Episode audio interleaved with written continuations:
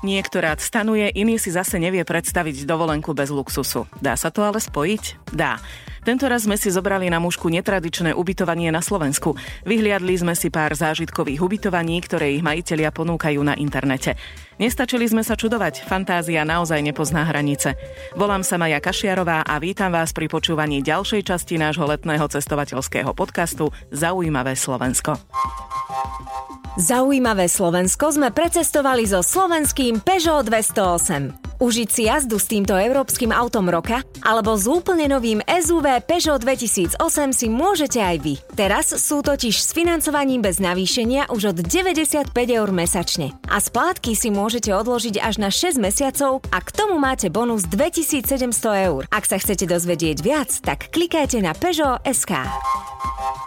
Čím netradičnejšie, tým väčšie lákadlo. Uvedomujú si to aj mnohí Slováci a tí šikovnejší sa dokonca svoju fantáziu rozhodli premeniť na skutočnosť.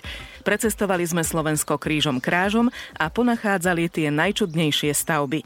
Páčil by sa vám napríklad pobyt v domčeku, kde počujete takýto bzukot? Pán Dušan Budinský je jedným z tých ľudí, ktorých viedla túžba vybudovať niečo nezvyčajné. A tak sa zrodil nápad postaviť apidomček, keďže je vášnivým včelárom. Návrhy, ktoré videl, sa mu zdali príliš obyčajné, on chcel byť iný. Tak si vymyslel domček v tvare včelej bunky. Pre svoju nezvyčajnú stavbu si vybral nádhernú prírodu šťavnických vrchov, presnejšie najvyššie položenú a zároveň poslednú dedinu v Levickom okrese Uhliská. Tu postavil malý červený apidomček. Je približne 4 metre dlhý a 2,5 metra vysoký, stavaný pre dvoch ľudí. Postele sú priamo nad včelým úľom.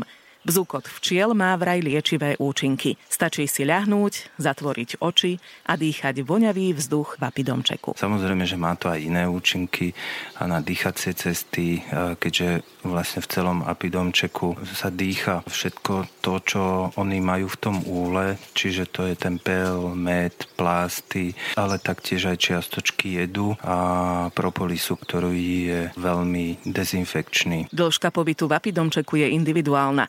Niekedy si v ňom stačí poležať pár minút či hodín, ale dá sa tu aj prenocovať. Mali sme tu hosti, ktorí tu pretrvali aj niekoľko dní, to len z toho dôvodu, že tento apidomček sa nachádza pod lesom, pod horou, kde nič není takmer, ale len potrebovali odísť z mesta, odísť od stresu každodenného, len si potrebovali oddychnúť. Na strednom Slovensku zostávame, presúvame sa ale o niekoľko kilometrov ďalej do Krupiny časti Nová hora. Tu sa môžete ubytovať v mongolskej jurte. František Halaju má postavenú na záhrade rodinného domu a pohodlne sa v nej vyspí 6 ľudí. V Mongolsku ale paradoxne ešte nebol. Kruh je pekný tvar, symbol, to iné. Mongoli majú iné jurty. Toto je taká skôr prispôsobená na európske pomery a ten štandard je podľa mňa vyšší ako určený na bývanie. Ďalšie ubytovanie v stanoch sme si boli pozrieť na počúvadle pri Banskej šťavnici. Tieto sú ale určené pre tých, ktorí sa nevedia vzdať luxusu hotelových bytových apartmánov,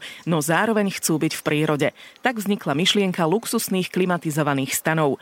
Cieľovou skupinou sú podľa Michala Môťovského ľudia, ktorí chcú stanovať a nechce sa im stavať stan. Stany sú veľmi komfortne vybavené. Každý jeden má svoje sociálne zariadenie, svoju kúpeľňu. Tie väčšie ponúkajú aj plne vybavenú kuchynku. Skúste niekomu povedať, že v zime idete na stanovačku. Stany sú zateplené, majú dodatočnú izoláciu, sú vybavené podlahovým kúrením, radiátormi a ešte aj klíma kúri. Keď má rád niekto horúco aj v zime, vie si to tam vypeckovať na 30 stupňov. Kto má zase rád históriu, môže sa ubytovať napríklad priamo pod hradom Slovenskej Ľubči v zrekonštruovanom 200-ročnom objekte.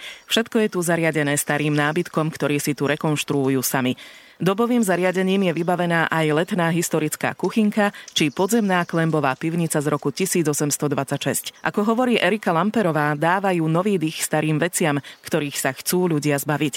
Ona sama vyučuje techniku dekupáže v dome remesiel. Štýl spomienkového ubytovania vás vráti do detských čias k babke na dedine. Niečo, čo vám vyťahne spomienku, ktorú vlastne máte ako dieťa na babičku, keď neboli starosti a stres. Každý to má a v dnešnom svete je veľmi ťažké sa k takýmto veciam dostať a vidím to na tých ľuďoch, že to funguje, pretože pozrú, oprú oč, oči o niečo a vyťahnem tú spomienku a oni oddychujú. Cestou cez obec Viničky v okrese Trebišov sme si všimli veľké súdy. Keďže ide o Tokajskú oblasť, vhodnejšie ubytovanie si ani neviem predstaviť.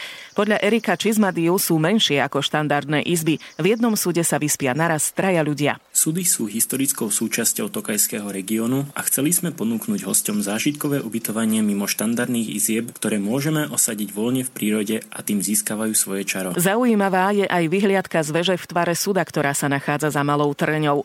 V Trebišovskom okrese je aj ďalšie zážitkové ubytovanie a volá sa Basa u kmeťa. Už samotný názov prezrádza, v čom hostia spia. Sú to väzenské cely a ľudia do nich chodia dobrovoľne.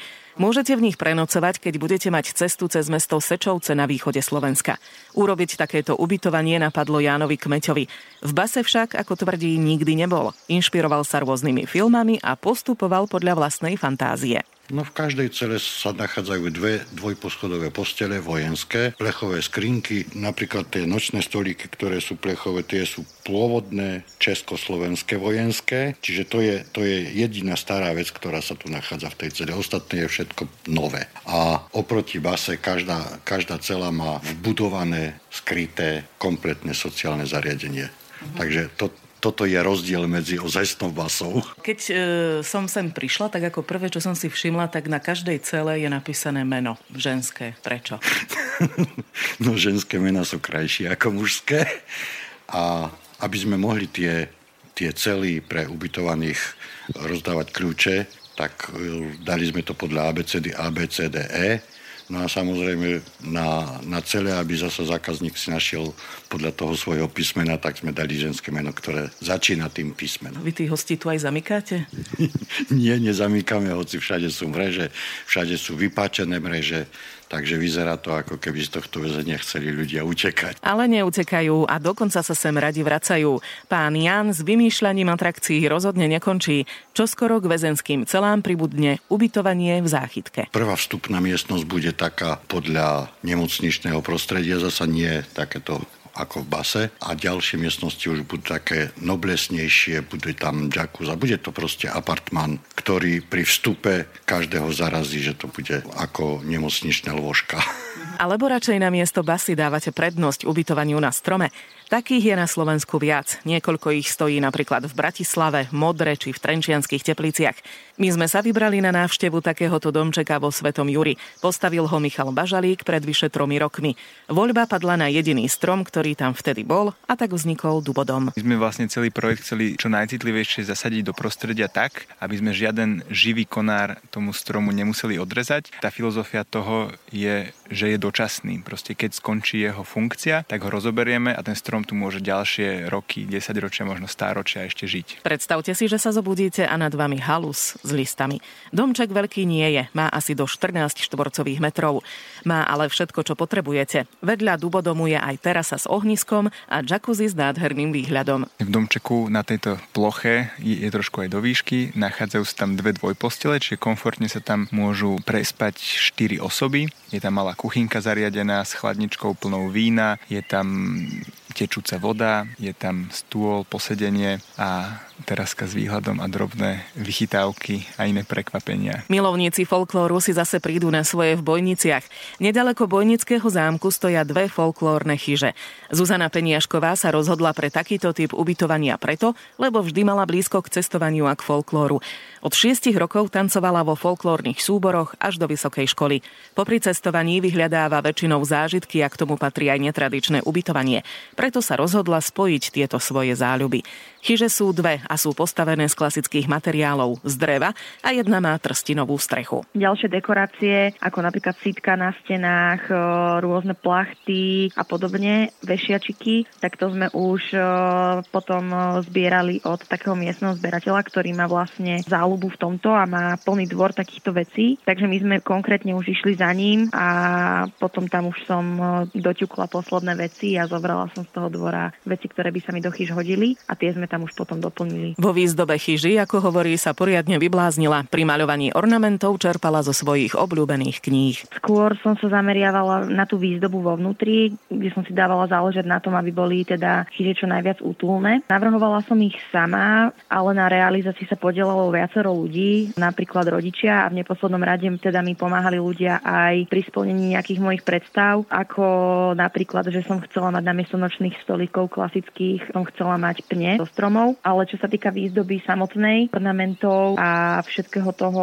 čo sa už vo vnútri potom dialo, tak to už som sa potom už realizovala ja sama. Veľa ľudí uteká z miest do dedín, vyhľadávajú pokojný život v prírode na miesto stresu.